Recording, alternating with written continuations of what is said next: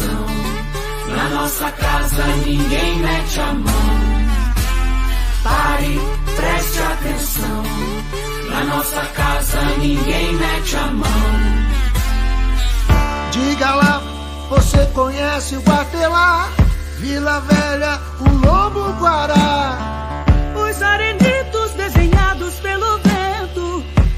Cerrado que já foi mar. Escarpa devoniana, paisagem incrível, verdades à tona. O ser humano ultrapassa limites e para o planeta uma arma aponta. Eu respeito a fauna, a flora, toda a sua história e por isso sou contra.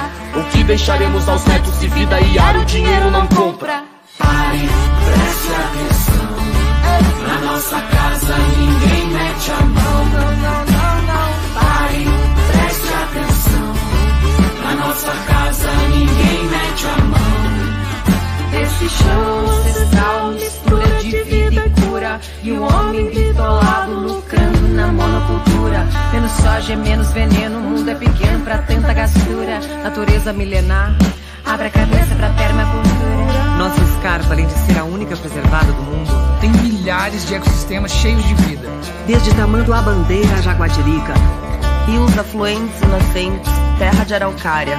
Tira a mão do nosso pulmão, não mate a mata. Pare, preste atenção. Preste atenção. Na nossa casa ninguém mete a mão. Mete a mão. Pare, preste atenção. Na nossa casa ninguém mete a mão. Ninguém mete a mão.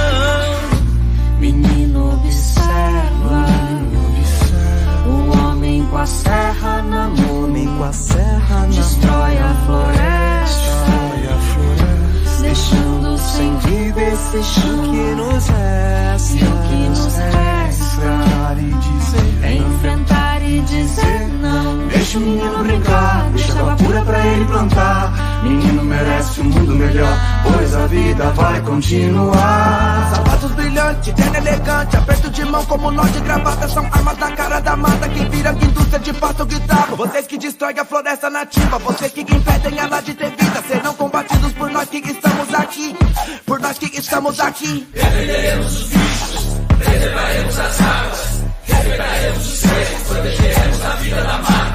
Na Amazônia as marcas ainda ecoam por Mariana. E no Paraná não passarão. Salve a escarpa devoniana! Pare, preste atenção. Eu só quero saber de uma coisa: reduzir o quê? Pare, preste atenção. Reduzir a mata? Pra quem? Pare, preste atenção. Esse agro não é pop, coisa nenhuma. Esse agro é tóxico. Pare, Sente o ar seco nas narinas? Você vai engolir mais essa? Você pode fazer alguma coisa. Vamos nessa? Pare, preste atenção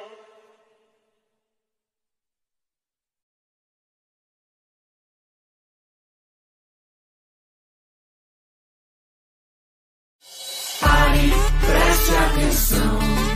Na nossa casa ninguém mete a mão. Pare, preste atenção. Na nossa casa ninguém mete a mão. Diga lá, você conhece o Guatelá? Vila Velha, o Lobo Guará.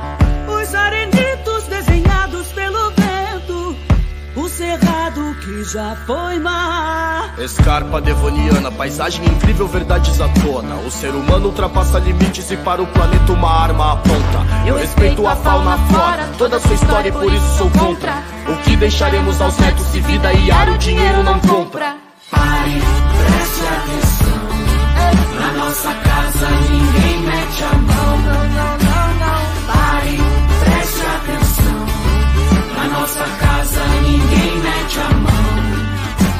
Esse chão ancestral, mistura de vida e cura. E o homem bitolado lucrando na monocultura. Menos soja, menos veneno, o mundo é pequeno pra tanta gastura. Natureza milenar, abre a cabeça pra permacultura. Nossa escarpa, além de ser a única preservada do mundo, Tem milhares de ecossistemas cheios de vida.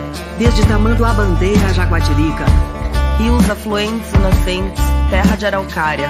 Tira a mão do nosso pulmão, não mate a mata. Pare, preste atenção. Preste atenção. Na nossa casa ninguém mete a mão. Ninguém mete a mão. Pare, preste atenção. Na nossa casa ninguém mete a mão. Ninguém mete a mão.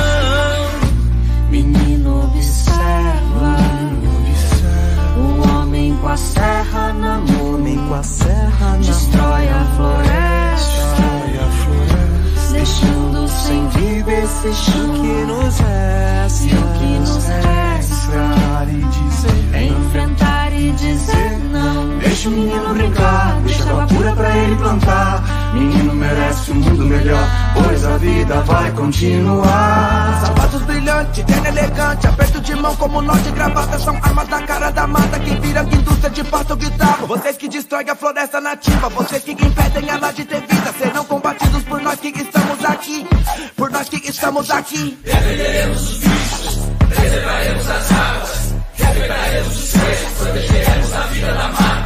Na Amazônia as marcas ainda ecoam por Mariana.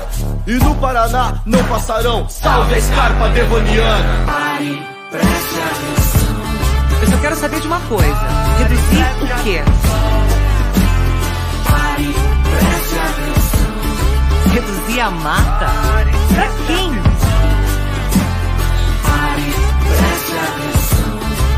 Esse agro não é pop, coisa nenhuma. Esse agro é tóxico. Sente o ar seco nas narinas? Você vai engolir mais essa? Você pode fazer alguma coisa. Vamos nessa? Pare, preste atenção.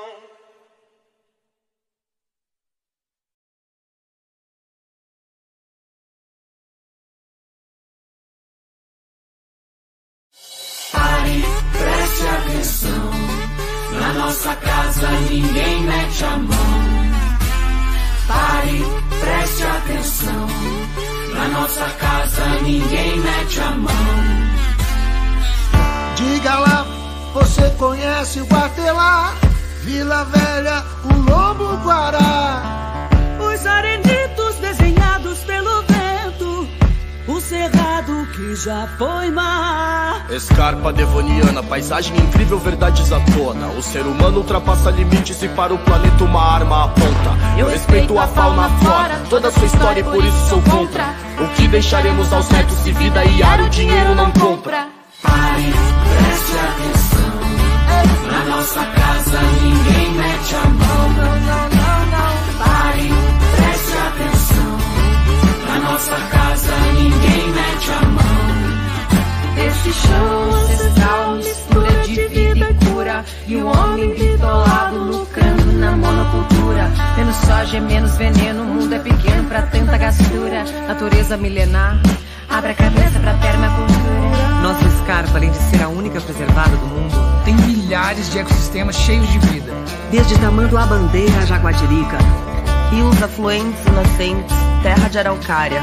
Tira a mão do nosso pulmão, não mate a mata. Pare, preste atenção. Preste atenção. Na nossa casa ninguém mete a mão. Ninguém mete a mão. Pare, preste atenção. Na nossa casa.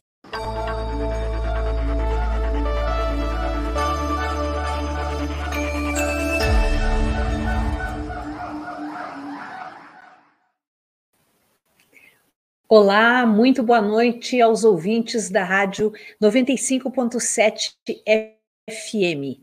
Hoje é terça-feira, dia 7 de junho, e está começando o programa Justiça e Conservação. Eu sou Maria Celeste Corrêa e nós seguimos juntos até às 19 horas.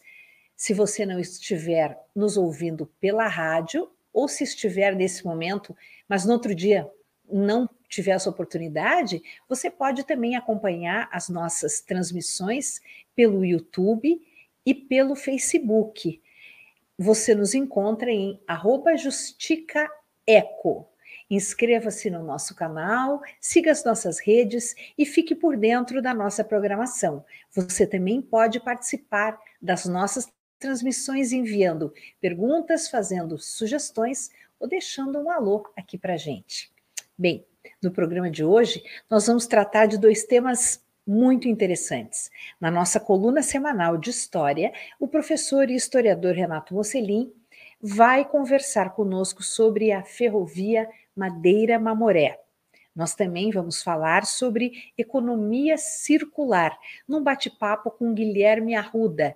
Ele é CEO da Verton, uma startup de tecnologia que possui um software capaz de integrar e centralizar toda a gestão da cadeia de resíduos de uma empresa.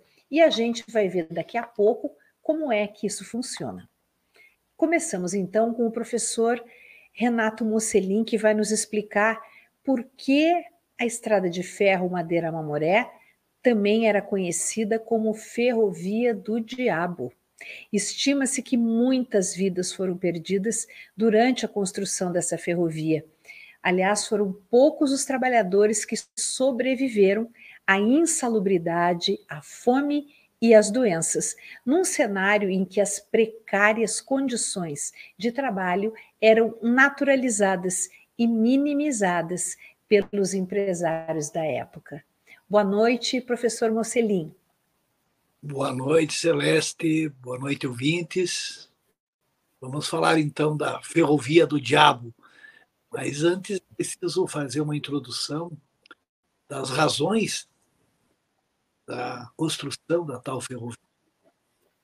Nós tivemos como uma das consequências da Revolução Industrial a utilização crescente da borracha, né, da Eva, Evia brasiliense. Quando Charles Goodyear ele vai vulcanizar a borracha e na segunda metade do século XIX o Brasil era praticamente o único produtor, ou era o principal produtor, e exportávamos uma quantidade imensa do látex. Nós tivemos o ciclo da borracha, que fez fortunas, aqueles do Amazonas, então províncias né, do Amazonas, do Pará. Nós tínhamos os coronéis de barranco, e pessoas é, se locupletaram dessas riquezas muitas pessoas foram em busca, digamos assim, do, do enriquecimento também. É preciso lembrar que ali de 1876, 77, 78, nós tivemos uma grande seca no Nordeste. E acredita-se que no período de 75 até 1910, mais de 300 mil nordestinos foram em busca de trabalho na região amazônica. Muitos, imagina, saindo é, a inóspita seca lá, no interior do Ceará, do Piauí, nos estados do Nordeste, para uma região úmida, como é a região amazônica. Malária, feras, as cobras, etc., irão matá-los largamente. Houve um declínio populacional enorme destes que foram em busca do enriquecimento. Não, na verdade, não é nem enriquecimento, em busca de sobrevivência mesmo. Né? Outros tantos vieram aqui para o sudeste e para o sul. Mas o ciclo da borracha, ele fez fortunas, conforme eu disse. E quando você visita Manaus, tem lá o imponente, estilo neoclássico, teatro que foi construído na Amazonas né, à época de ciclo. E também alguma, algumas mansões que lembram esse período áureo. Né? Tanto nós vamos ter esse ciclo da borracha que durou pouco. A alegria de pobre, sabe, Celeste, não dura muito. O que, que aconteceu?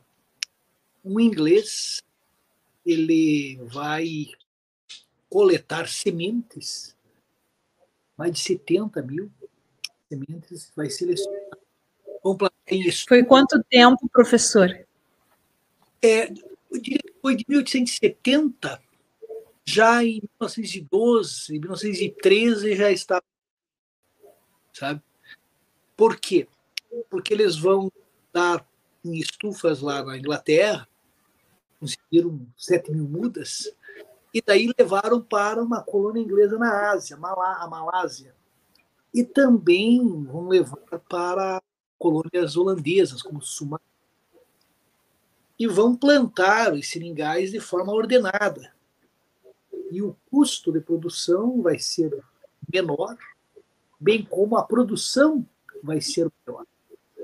Quando essa produção asiática entrou no mercado internacional, vai desbancar a produção brasileira e nos anos seguintes, 1913, 1914, eles vão aos poucos superando a nossa produção e como a oferta no mercado internacional vai aumentar significativamente, o que vai acontecer com o preço?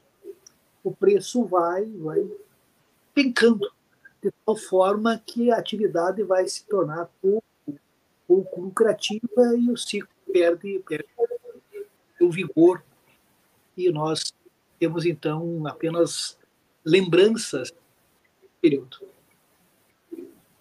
O senhor falou que é, o ciclo começou a prosperar, o ciclo da, da extração do látex, né, para a produção de borracha, começou a prosperar por volta de 1870, foi até 1915. Então essa ferrovia ficou meio fora de eixo, porque ela ficou pronta em 1912. Exatamente, Celeste. Por que foi construída a ferrovia? Havia uma questão é, fronteiriça entre Brasil e Bolívia. O território onde hoje é o Acre pertencia à Bolívia. Porém, trabalhadores brasileiros vão, a região era praticamente despovoada, vão ocupando aquele território. De tal maneira que o governo boliviano começa a pressionar as autoridades brasileiras para que algo fosse feito, pois eles consideravam uma invasão no que eles estavam certos. Havia um, uma empresa norte-americana, a Bolivian Syndicate, que também tinha interesses na região. Só que aquela população que vivia no território que pertencia é, de direito à Bolívia não aceitava é, retornar ou viver, é, retornar para o território brasileiro ou então viver sob as leis bolivianas. E um gaúcho chamado Plácido de Castro promoveu um levante em 1902 e proclamou a independência do Acre e, obviamente, queria que o Acre fosse incorporado ao Estado brasileiro. Diante do impasse, houve uma negociação. Nós vamos ter a atuação do Barão do Rio Branco e os bolivianos acabaram aceitando que aquela região ficasse sob o domínio brasileiro. Em troca, o Brasil cedeu uma pequena área mais ao sul para que a Bolívia tivesse acesso ao rio, ao rio Madeira, e nós vamos ter o Tratado de Petrópolis. Pelo Tratado de Petrópolis, o Brasil pagava 2 milhões de libras esterlinas aos bolivianos, entregava esse pequeno território ao sul e se comprometia, aí sim, Celeste, a construir uma estrada de ferro, a Madeira Mamoré para que a Bolívia pudesse escoar a sua produção de látex. E o Brasil também, né? A construção ela vai acontecer a partir de 1907. Já havia um projeto anterior, já haviam começado, inclusive, a construção, mas a empresa acabou falindo. E quem tomou a frente desse projeto foi um arquimilionário lá da Pensilvânia, Percival Farquhar. O mesmo, Celeste, da Brazil Railway, aqui que construiu a São Paulo, Rio Grande, na região do Contestado. Só que a construção da madeira mamoré foi uma construção muito difícil. São 366, 64, 66 quilômetros no meio da selva. As condições climáticas adversas, as dificuldades para a construção da ferrovia foram enormes. Chegaram a utilizar trabalhadores de 50 países. era possível você se deparar com um indiano, com um chinês, com pessoas oriundas de, do continente africano, caribenhos e, claro, brasileiros. Só que muitas dessas pessoas, muitos desses trabalhadores, eles não estavam acostumados à inclemência, digamos assim, ao calor, à umidade e às enfermidades, como a malária, como a disenteria, a febre tifoide. E o número de mortos foi assim elevadíssimo. É por isso que a ferrovia ficou conhecida como a ferrovia do diabo, devido às dificuldades para a sua construção e também o sofrimento. E de, de, trabalharam na construção dessa ferrovia, os salários eram baixos, as condições higiênicas e sanitárias nos locais que eles ficavam eram das piores, a alimentação era precária. Tudo isso fez com que muitas pessoas se arrependeram de terem ido trabalhar lá. Mas fazer o que depois que estavam lá? Tem um romance, sabe, Med Maria, do Márcio Souza, que foi transformado em uma série pela Rede Globo, que retrata de forma muito realismo no que foi realmente a construção, foi realmente a construção da madeira mamoré. Para ele atrair esses trabalhadores de 50 países ou mais de 50 países, ele fazia anúncios nesses outros países, ele pagava o transporte, valia a pena essa, essa estratégia para conseguir trabalhadores? Sim, veja, em muitos países a situação econômica era das piores. Ainda hoje, né, Celeste, tem pessoas que se deixam seduzir por ilusões, por salário. Tem pessoas que acham que indo trabalhar num determinado país podem obter a independência econômica. Eu, uma ocasião, estava no Egito, né? fala-se muito nos Emirados Árabes, aquela beleza toda, né? e conversei com trabalhadores egípcios que estavam indo trabalhar lá nos Emirados Árabes. Pessoas extremamente simples e que é óbvio que depois que chegavam lá, foi o que me disseram, não sei se isso corresponde à verdade, né? mas pessoa não ia mentir, é, seguravam o passaporte e a pessoa tinha que ficar lá cumprindo o contrato de trabalho e não era tudo aquilo que a propaganda dizia. Se hoje acontece isso, Celeste, imaginem os nossos ouvintes o que acontecia no começo do século XIX, quando a, a, legislação trabalhista, na maioria dos países, era ainda embrionária. O Brasil, só depois da Revolução de 30, que passou a ter uma legislação trabalhista mais efetiva. E também é preciso destacar que as populações nativas da região vão sofrer as consequências, porque muitas daquelas nações vão entrar em contato com esses trabalhadores e vão contrair enfermidades. Quer dizer, as doenças vão matar mais nativos do que possíveis conflitos armados. Também conta-se que os caripunas, uma tribo da região, né, eles arrancavam os dormentes os trilhos. Para falar em dormentes, os dormentes vinham da, lá da, da, da de Formosa, quer dizer, eram eucaliptos, mas que vinham de fora, não era, não era nada daqui. Tá? A os equipamentos todos vinham dos Estados Unidos. Né? E o que, que eles passaram a fazer para impedir que os índios arrancassem os trilhos? Eles passaram a eletrificar os trilhos. Então, muitos nativos é, morreram eletrocutados, porque iam querer arrancar os trilhos e evidentemente eram atingidos por uma descarga elétrica. Quer dizer, a ferrovia, ela, em nome do progresso, trouxe malefícios tremendos para as populações locais, sem, naquela época nem se cogitava ainda as questões ambientais. Mas, obviamente, uma ferrovia cortando a selva amazônica trouxe danos tremendos. E você falou muito bem, né, Celeste?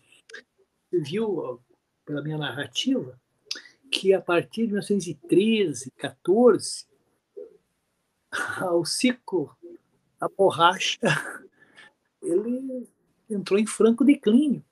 Na verdade, a ferrovia só foi lucrativa por dois anos. Depois tornou-se deficitária. Você tem uma ferrovia que não tinha o que transportar. Tanto mas ela vai ser deficitada. E hoje ali, tem nos arredores de Porto Velho, né, apenas ruínas do que, do que houve uma tentativa de reconstruir um, uma pequena parte para fins turísticos apenas, mas a ferrovia foi desativada já na, na, na década de 70. Ela vai continuar funcionando precariamente, mas foi desativada porque tornou-se inviável e, economicamente. O único, o, o lucro, o, eu estou tentando entender o negócio de acordo com, a, com como é que pensava o Percival Farquhar. O lucro dele, nesse caso, seria o transporte, ou ele também investia é, na extração da, do látex? Veja, veja bem, ele recebeu do governo brasileiro, ele teve uma influência muito grande porque havia uma briga política. Ele tinha como adversário o ministro, que era o JJ Seabra, mas ele era o governo do Hermes da Fonseca. Em 1910 nós tivemos eleições e quem ganhou foi o Hermes da Fonseca. E o Farquhar teve como aliado o doutor Rui Barbosa. Então havia uma disputa política e ele soube cercar-se de políticos influentes. E, inclusive, veja, você, você já ouviu essa história. Ele promoveu uma viagem para o exterior, para a Europa, para os Estados Unidos, e ofereceu para parlamentares brasileiros. E vários parlamentares aceitaram. Obviamente, esses parlamentares no Congresso Nacional votavam de acordo com os interesses da companhia. Quer dizer, ele cercou de, da classe política e conseguiu que uma legislação favorável fosse, fosse aprovada, aí, inclusive empréstimos, para que a construção fosse efetivada.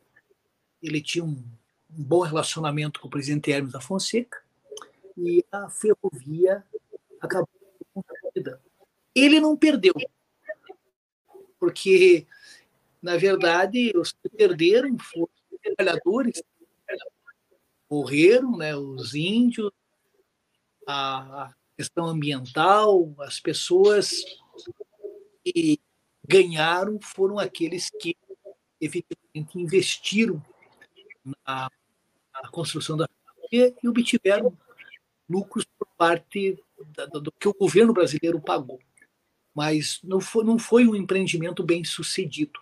E aqui, sabe, Celeste, eu gostaria de levar a questão, é, nós, você tem acompanhado, é, muitas vezes uma ferrovia ela é construída dentro de um período em que há um econômico de uma determinada atividade. Só que nós sabemos que, historicamente, esses ciclos, eles, assim como você tem o apogeu, você tem o declínio. Assim aconteceu com a mineração, assim aconteceu com o café, e provavelmente vai acontecer com as commodities que nós exportamos hoje. Quando nós assistimos a toda essa polêmica em relação à construção da Ferroeste, que irá cortar a terra do mar, esta, quando eu estava estudando o que aconteceu lá na Madeira Mamoré, é fácil fazer uma analogia. será que daqui a 30 anos esta ferrovia ela realmente será lucrativa? Ela realmente vai ter importância econômica? Ela será vital mesmo para a economia brasileira? A questão é que, mesmo que fosse, nós hoje temos que pensar, em primeiro lugar, na questão ambiental. Nada, nada, nada, justifica que um trecho enorme da nossa serra seja maculado, sofra qualquer de degradação. Mesmo que haja obras mitigatórias, nós não devemos acreditar.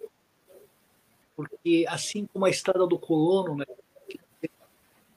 bem tem denunciado essa tentativa de construir essa estrada, ai, vai obras que vão impedir que os animais sejam atropelados, vamos ter gás para impedir a caça. A gente sabe bem como funciona tudo isso aqui no Brasil. Depois que construíram, aí a econômica e simplesmente essas promessas elas são vãs porque o processo de degradação ele só acaba avançando. Então eu acho que ao estudar a madeira mamoré, a gente deve aprender ela. Logo se tornou obsoleta. E tantas construções que provocam danos irreversíveis, elas deveriam, não deveriam ser e hoje nós vivemos um período, época, uma encruzilhada civilizatória, que mesmo que economicamente seja super importante, seja, digamos assim, de uma lucratividade imensa, a questão ambiental tem que ficar no primeiro plano. Infelizmente, no Brasil, lá atrás, e nos dias de hoje não tem. Essa é a questão fundamental para a gente refletir de forma crítica e deve estudar o passado apenas pelo passado. A gente deve estudar o passado para extrair lições e para cometermos os mesmos erros nos dias, nos dias de hoje. Aqui eu amo ir. Todos os programas eu quero clamar. Nossa é patrimônio, um patrimônio que não pode ser violado, independentemente das necessidades econômicas que existem. Claro, ninguém está negando. Mas qualquer construção que venha a ocorrer deve no primeiro Exatamente. E ah, o interessante é que naquele período, como agora, é o benefício que é momentâneo, que é imediato, que é de poucos anos, ele vai para as mãos de pouquíssima gente, enquanto que as consequências, os danos, aí sim têm de ser absorvidos e administrados pela comunidade como um todo, né? É o que acaba acontecendo. Celeste, você tem toda a razão, né? Se veja, o agronegócio é importante para o Brasil, é claro que é. Porém, é, existem outras questões que devem ser levadas em consideração. Acreditar que vai beneficiar a população de uma forma geral é um engodo, é uma mentira. Vai beneficiar quem tiver o controle da ferrovia, vai beneficiar aqueles que exportam minérios, são empresas, não são empresas privadas, muitas delas transnacionais, e vai privilegiar é, é, o agronegócio. vai ser a população de de Morrete, de Paranaguá, que será tremendamente beneficiada, ou então de outras regiões, de outras cidades do Mato Grosso, do Paraná mesmo, por onde a ferrovia vai passar. É preciso sempre perguntar a quem tal empreendimento beneficiará. É claro que há toda uma propaganda enganosa. A gente fala muito em fake news hoje.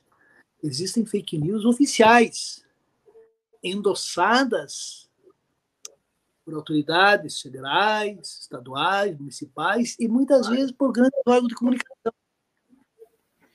E o que o observatório tem feito, e aqui temos que exaltar o trabalho do GEM, de tantos colaboram, né?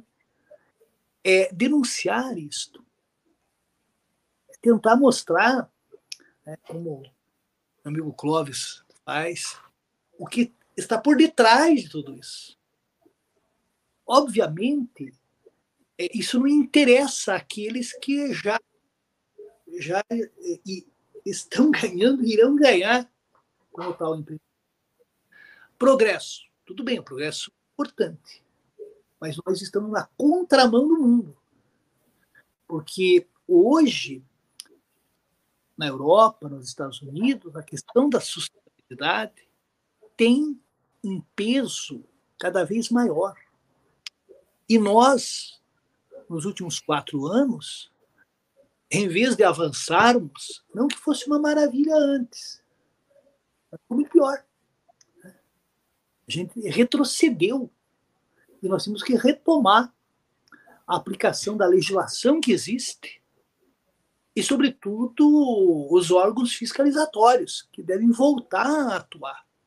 Nós não podemos ter órgãos que supostamente têm a função de proteger o ambiente, fazendo o jogo que, na verdade, é para destruir. Né? Como algumas pessoas que a gente estão fazendo nos dias de hoje. E uma, um outro aspecto, falando é, da nossa questão aqui presente, da questão da, da Ferroeste, é a, aquilo que a gente chama de efeito de borda na área que é cortada. Então, a, a destruição ela não se ela não se limita aquele, aquela, aqueles metros ocupados pela obra. Ela vai muito para dentro e ela afeta toda a vida natural que ocorre ali naquela região. É, isso é, traz doenças, porque expõe organismos que estão presentes dentro da floresta, mas que não têm que vir para fora.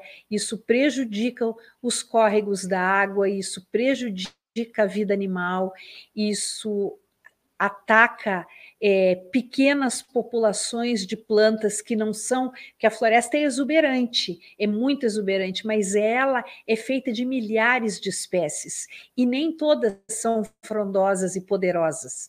E para sobreviver, elas precisam daquela proteção. Então, tudo isso vai ser afetado, sem falar na paisagem, sem falar na, nas perdas de quem trabalha com o turismo, de quem precisa de ter a região é, intocada e bonita para poder atrair turista, que é uma é uma é um jogo de ganha-ganha, é um negócio que é bom para todo mundo. Quer dizer, todos esses atores vão ser afetados pela decisão de um ou dois e pelo lucro de poucos. É verdade. Só para concluir, felizmente hoje nós temos as redes sociais. As redes sociais têm atuado de forma muito positiva, né? E a população que sabe já manipular essas redes. Ali nós temos pessoas que têm propriedades na região, que estão fazendo um trabalho de conscientização, que estão realmente lutando, buscando pareceres técnicos. Pra... Ninguém é contra a construção de uma ferrovia, como ninguém é contra o progresso econômico, né? e benefícios sociais. O que tem que se discutir é se isso não vai provocar a degradação, conforme você colocou muito bem ali, Celeste. Tem que pesar tudo e ver que nós podemos, sem destruir, você tem que fazer essa, essa ligação economia, meio ambiente. As pessoas aqui no Brasil ainda não fizeram direito, pelo menos um bom número dos nossos agentes públicos, que nós podemos. Você veja, aconteceu na, na, ainda na, nas últimas décadas do século XIX a biopirataria, que foi tiraram sementes daqui, selecionaram e levaram para plantar lá na Malásia. A quantidade de plantas que são retiradas aqui do Brasil e aproveitadas economicamente no país é uma coisa tremenda. Então, a biopirataria está presente nos dias de hoje. E a questão não é, ah, não vamos entregar a Amazônia para os estrangeiros. Não. Quem está destruindo a Amazônia são brasileiros mesmo. Né? Por incrível que pareça, há estrangeiros que estão preocupados com a destruição da Amazônia, assim como há estrangeiros que estão preocupados com a preservação da Mata Atlântica. Nem tanto ao mar, nem tanto à terra. Né? Tem calhordas de todas as nacionalidades. É, tem um, eu não estou recordada do nome, mas foi um grande executivo da The Nature Conservancy que já faleceu e ele dizia, ele era um CEO de empresas e acabou se envolvendo com a área ambiental e administrou muito bem a The Nature Conservancy e ele deixou uma frase muito importante, ele disse que no futuro a gente não vai ser lembrado é, pelo que a gente construiu. A gente vai ser lembrado pelo que a gente deixou de destruir. Essa vai ser a nossa diferença e esse é o nosso legado, né, professor? Eu queria que o senhor deixasse uma mensagem final aí para os nossos ouvintes, já que o nosso tempinho está chegando ao fim. Celeste, ouvintes, o que eu gostaria de dizer, nós devemos nos envolver nessa e devemos difundir necessidade de preservarmos o que ainda resta junto aos jovens.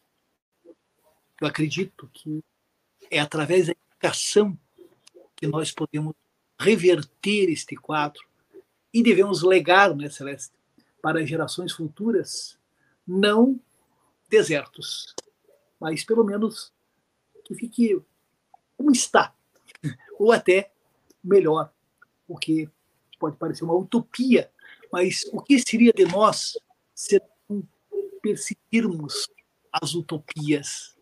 Se você não tiver sonhos e não buscar a realização desses sonhos, não vale a pena continuar vivendo.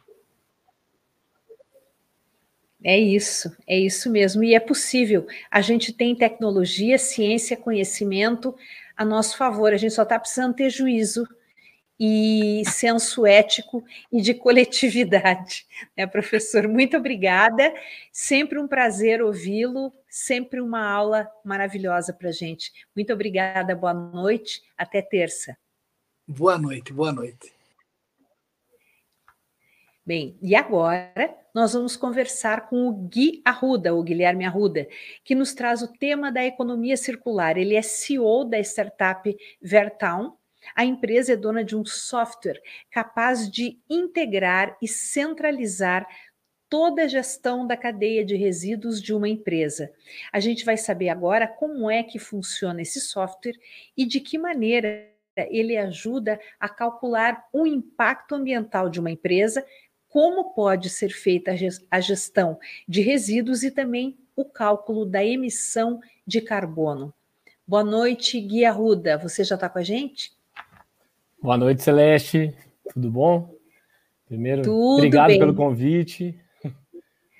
A gente está muito curioso para saber como é que isso tudo nasceu, da onde você teve essa ideia e se foi você mesmo e sua equipe que bolou, que criou esse software aí tão importante. Bom, Celeste, acho que para falar disso tem que contar um pouquinho da, da minha história, né? Eu É, o meu background é de tecnologia, né? então eu comecei minha carreira desenvolvendo software para a indústria, isso lá em 2004, 2005, né?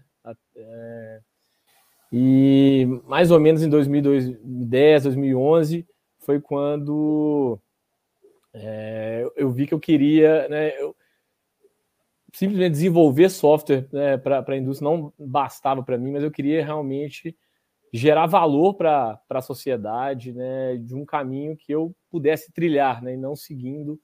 Eu trabalhei muito tempo em né, algumas multinacionais, né, desenvolvendo software, eu queria seguir o meu próprio, meu próprio caminho.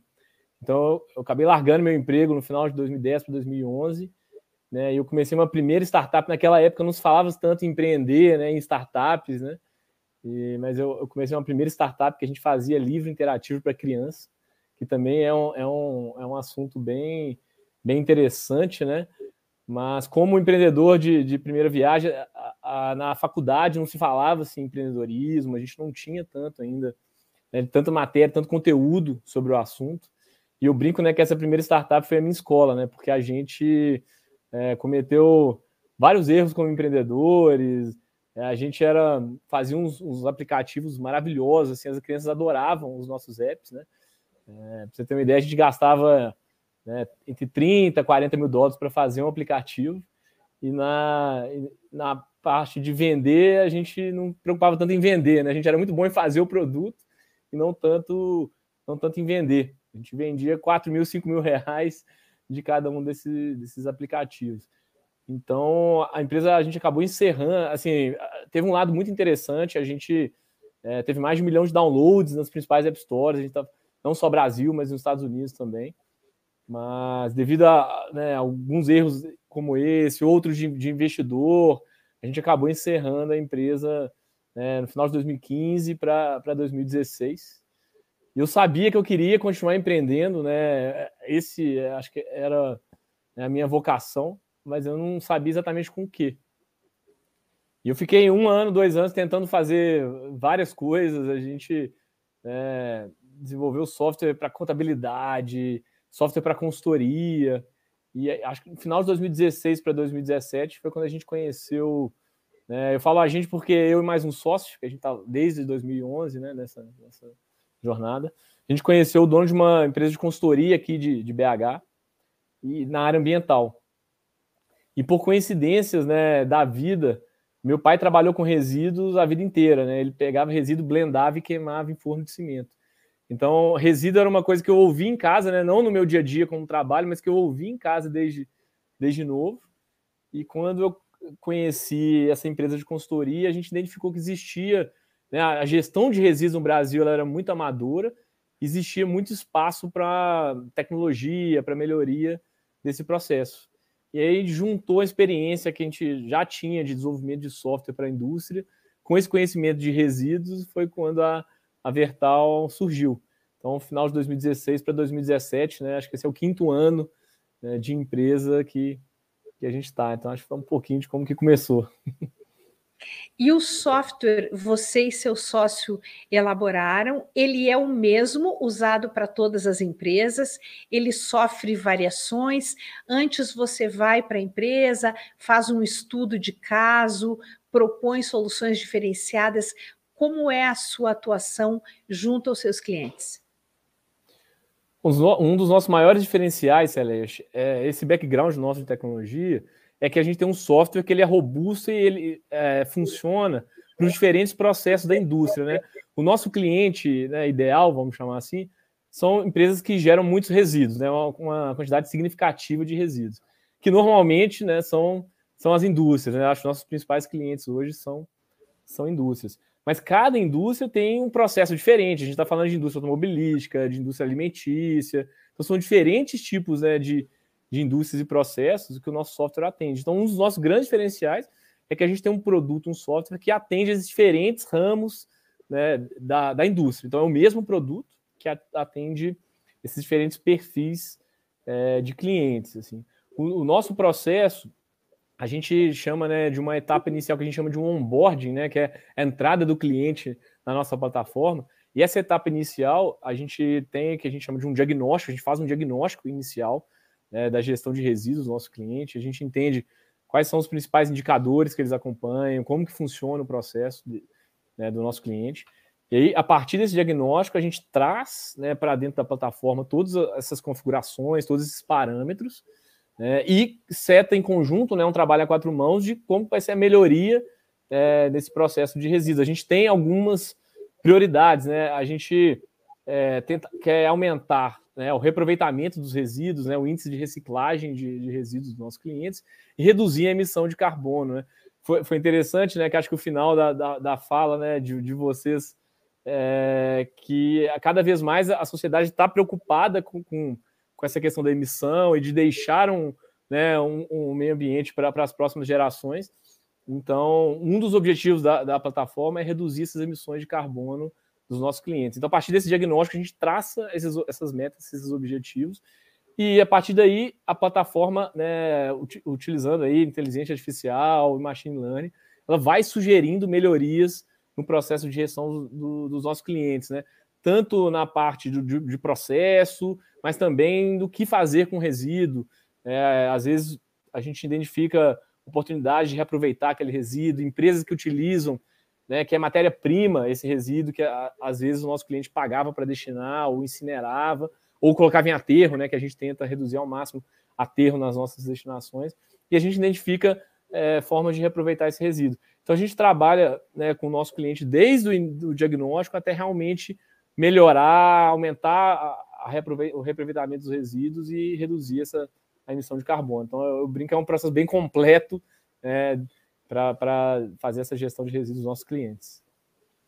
É, em quanto tempo a empresa começa a perceber a diferença depois que ela decide iniciar esse processo, adota o software e começa a seguir o passo a passo? Quanto tempo leva para começar a apresentar resultados? Legal, Celeste. É, a gente, os nossos clientes, como eu falei, são normalmente grandes né, indústrias. É, Para você ter uma ideia, né, a gente está falando de, de, alguns clientes nossos, indústria alimentícia, são mais de 200 indústrias espalhadas pelo Brasil inteiro. Então, são grandes empresas. Né? Então, esse processo que a gente chama de onboard, é um processo que ele varia de três a seis meses. Né? É, a gente combina junto, né, que a gente chama de um, de um resultado, né, o first value, né, que é o resultado inicial do processo. Em média, né, esse valor inicial a gente atinge aí de três, três a seis meses. Né? Claro que a, a, né, o, os indicadores e, e os principais dados a empresa já tem de forma quase que imediata no primeiro mês de utilização do software, mas esse first value, né, esse valor inicial, a gente estima de três a, a seis meses para atingir. E normalmente o, o perfil de, da sua clientela é formado por grandes empresas. Ele é, não se aplica a médio e pequeno porte. Uma boa, boa pergunta, Celeste, porque hoje a maioria dos nossos clientes realmente são essas grandes indústrias, né, grandes geradores de resíduos. Mas a gente tem visto, né, o mercado ele tem é, mudado né, dos últimos três, quatro anos para cá, inclusive com, com essa questão do, do famoso do ISD, né, dessa sigla ISD, acho que para quem não conhece, né, o, o, mercado financeiro nos últimos três, quatro anos, ele entendeu que é, iniciativas, como vocês comentaram agora, né, de uma construir uma ferrovia, por exemplo, não adianta olhar só a parte financeira do, do, do projeto, mas tem que olhar também o impacto socioambiental é, dessa iniciativa, porque se essa iniciativa impactar é, negativamente muito a parte ambiental, mesmo que os números financeiros é, fechem, o projeto ele tende a não ter sucesso. Né? Então, o mercado financeiro entendeu isso nos últimos anos e ele começou a tentar identificar, além da parte financeira, que eles já são muito bons, né? mas tentar identificar nas iniciativas qual que é o impacto socioambiental que essas iniciativas vão ter. E é, essa tentativa de identificação criou-se né, a sigla ESG, né, que é o, o environment, né, que é o meio ambiente, né? O I é o environment, o S é o social, né? Dessa sigla e o G é o de governança, né? Para garantir que não tem corrupção. Então, o mercado financeiro ele começou a, a mensurar as iniciativas além da parte financeira utilizando o ISD. E para obter financiamento no mercado, as empresas começaram a. Né, Começou-se uma corrida para melhoria dessa performance. Né? Primeiro, medir, que a maioria das empresas, isso eu falando de forma mundial, né? As empresas não mediam é, é, esse impacto.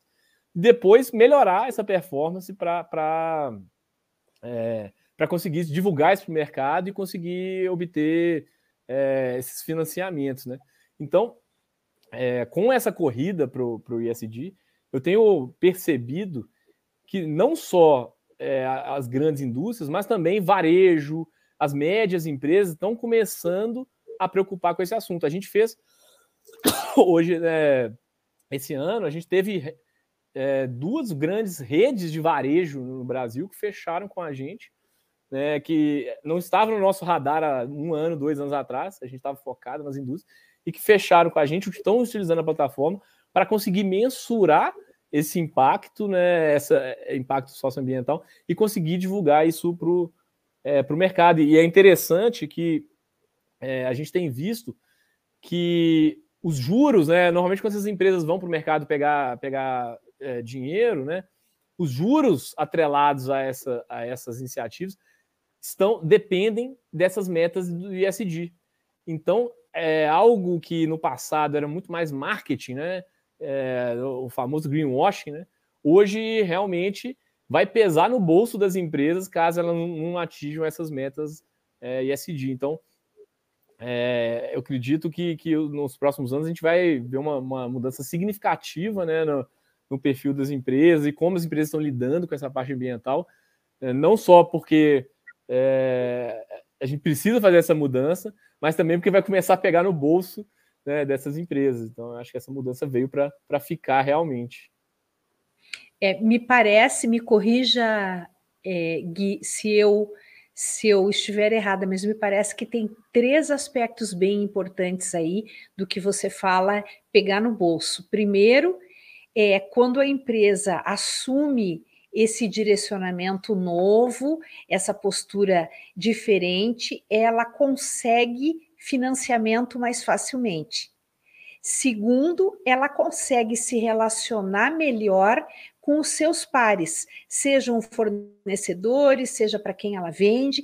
E em terceiro lugar, ela diante do mercado consumidor, ela é vista com outros olhos também, porque hoje em dia é, como a gente tem o, esse aparelhinho pequenininho aqui na mão, né? Todo mundo pesquisa tudo e a gente, a gente sabe sobre as empresas, a gente pode escolher, pode optar.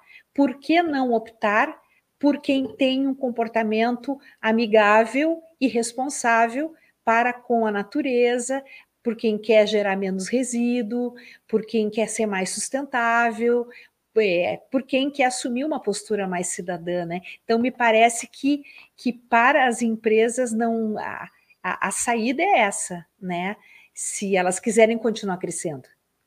Não, perfeito, Celeste. É, eu, tenho até um, um número, né, para embasar isso que você acabou de comentar. Mas tem um estudo é. da, da Price, isso a gente está falando de mercado brasileiro, tá? Mas é, que aponta que 77% dos consumidores pretendem parar de comprar produtos não ESG nos próximos dois anos. Né?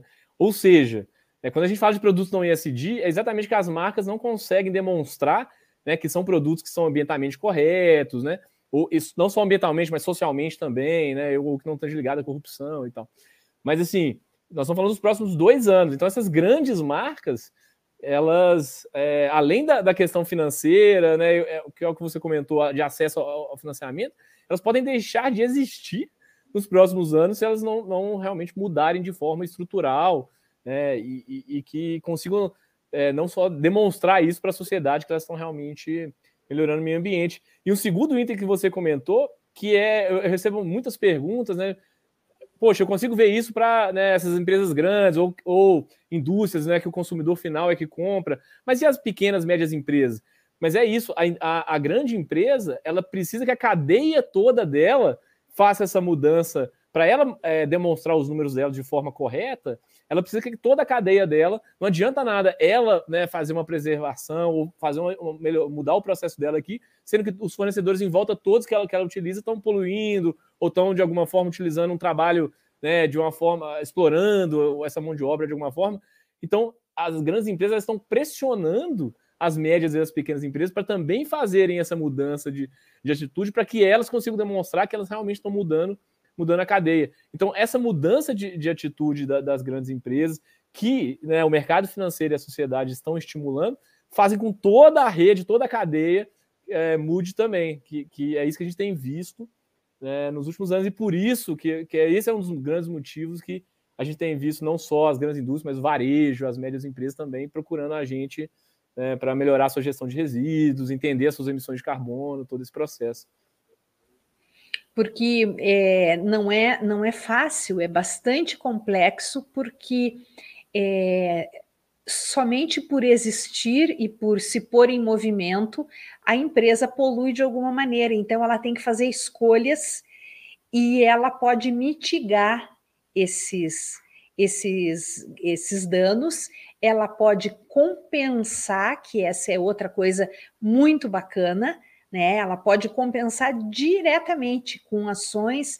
Aqui região está precisando ser reflorestada, que rio está precisando ser limpo, qual comunidade está precisando de ajuda né, na sua região. Quer dizer, isso tudo são formas de mitigação imediatas próximas e que, e que têm resultado, mas a empresa precisa ser preparada para isso. Né? Ela precisa saber qual é a pegada de carbono dela e como ela faz para reduzir, como ela faz para se ajustar.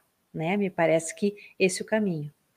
Não, é, exatamente, Celeste. Eu, eu falo que o primeiro passo para a gente conseguir resolver um problema é, é, primeiro reconhecer que ele existe. Né? Acho que as empresas precisam primeiro começar a medir, entender como que elas estão fazendo essas emissões de carbono, porque é, ainda, né, a gente falando de Brasil, mas é, é no mundo inteiro, ainda está muito inicial é, essa medição dessas emissões de carbono. Então, é, é, muito difícil tomar ações, sendo que a gente nem sabe aonde, qual parte né, do processo, das, das nossas é, das nossas atitudes que, que emitem mais ou emitem menos, que a gente precisa focar. Então, o primeiro passo desse processo que é onde né, a gente tem ajudado bastante os nossos clientes, é fazer essa, essa medição para as empresas começarem a entender é, onde, onde que elas estão é, emitindo. E aí, para a gente iniciar um processo de redução das emissões e de compensação. Você falou muito bem. Eu participei agora em março do, da, do encontro da, da CNI, né, que é a Confederação Nacional das Indústrias, por exemplo. E eu participei de um painel onde tinha CEOs né, de várias de, dessas grandes é, indústrias e todas falaram em meta do carbono zero, né? desse né, de carbono neutro, de né, compensarem toda, tudo que, ela, que elas emitem. Né? Claro que umas para 2030, algumas ousadas para 2023, 2025, mas todas as empresas já estão falando é, nessas metas de, de, de, carbono neutro. E para isso, né, o primeiro passo é fazer essa, essa medição para entender reduzir as emissões. A gente sabe que existe ainda muito espaço para redução dessas emissões e também a questão da compensação. Como você disse muito bem, né, tem várias startups, várias tecnologias né, de compensação de, de, de carbono, né, desde as mais comuns, né, como plantação, até reaproveitamento de resíduos, tecnologias de reaproveitamento de resíduos mais avançadas, né, que, que as empresas conseguem compensar essa, essas emissões. Lembrando também, Celeste, que a nossa meta né, do IPCC não é de zerar a nossa emissão. A, a, a gente precisa reduzir, reduzir drasticamente as nossas emissões. A gente está falando aí de mais de 90% de redução né, para é, nos próximos 20 anos, né? Mas é, a meta não é zerar, a meta é, é reduzir. Então, se é, a gente conseguir realmente que as empresas sejam carbono zero, carbono neutro, né, até 2030, é, a gente vai estar tá bem próximo de, de, dessas é, das metas aí do IPCC que são são bast é, bastante desafiadoras, né? Porque também a gente sabe que tem um lado dos governos, um lado da sociedade como um todo, não só das empresas, a gente precisa da mudança, todo esse processo para que isso aconteça, né? Quando a empresa é, investe em algo novo, é, independentemente do que seja, a empresa sempre pensa em quando esse retorno virá. É, em relação ao seu trabalho, a partir de que momento a empresa que, que utiliza o software que vocês produzem e que passa a atuar dessa forma, a partir de quando ela começa a perceber que o investimento que ela fez em você já se pagou, que ela já está no lucro só por ter feito? Bom, eu, eu, brinco, né, que a medida, a partir da assinatura do contrato, a empresa ela já está tá ganhando, né? Porque é isso que, que a gente está falando. Tem um ganho intangível nesse processo, que é a questão de divulgar isso para o mercado, de realmente melhorar as, metas ISD, né? Que é algo que, que é, é, não é tão de fácil né, mensuração, né? Mas falando especificamente da parte de gestão né, de resíduos, é, esse nosso meta de três a seis meses, né? Que é quando a gente atinge esse valor inicial, é normalmente onde a gente faz esse acompanhamento com os clientes, a gente já mostra né, que em três a seis meses a gente já consegue fazer essa, essa virada de, até de forma financeira. Né? Então, esse é o marco que a gente é, combina com os nossos clientes na, na, na assinatura dos, é, dos contratos. Mas, é, como a gente comentou, o valor disso tá valor da marca. É, um exemplo, né, uma coisa simples. É, a gente sabe o tanto que uma marca pode se desvalorizar se algum acidente ambiental ocorre. Né? A nossa plataforma, um dos benefícios é ela garantir que a, que a empresa vai estar compliance com a legislação, que todos os processos, todos os documentos estão de acordo com a legislação.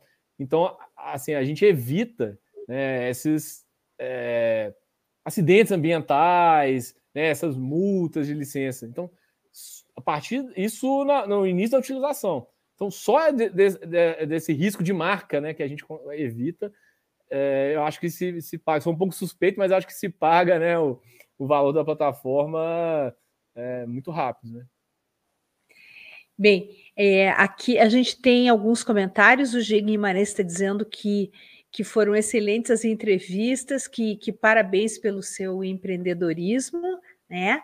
A Clotilde Stefano falou juntos na luta pela preservação da nossa Mata Atlântica, que eu acho que tem relação com a, a, entrevista anterior.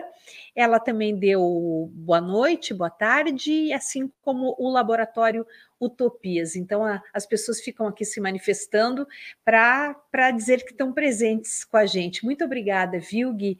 Espero conversar com você de novo numa próxima oportunidade. Parabéns pelo seu trabalho. Muito sucesso. Obrigada. Muito obrigado, Celeste. Obrigado pelo convite. Pode contar com a gente para divulgar, né, falar sobre isso para ver se a gente consegue realmente mudar né, a sociedade. Obrigada. Boa noite. E o programa Justiça e Conservação fica por aqui. Nós tivemos a produção de Guilherme Batista, João Marcelo Leal e Maiala Fernandes. Apoio Instituto Legado, SPVS, Grupo KWM, Rede ProC, Melíponas e ERT Bioplásticos. Nós voltamos amanhã às seis da tarde. Boa noite, muito obrigada. Até lá.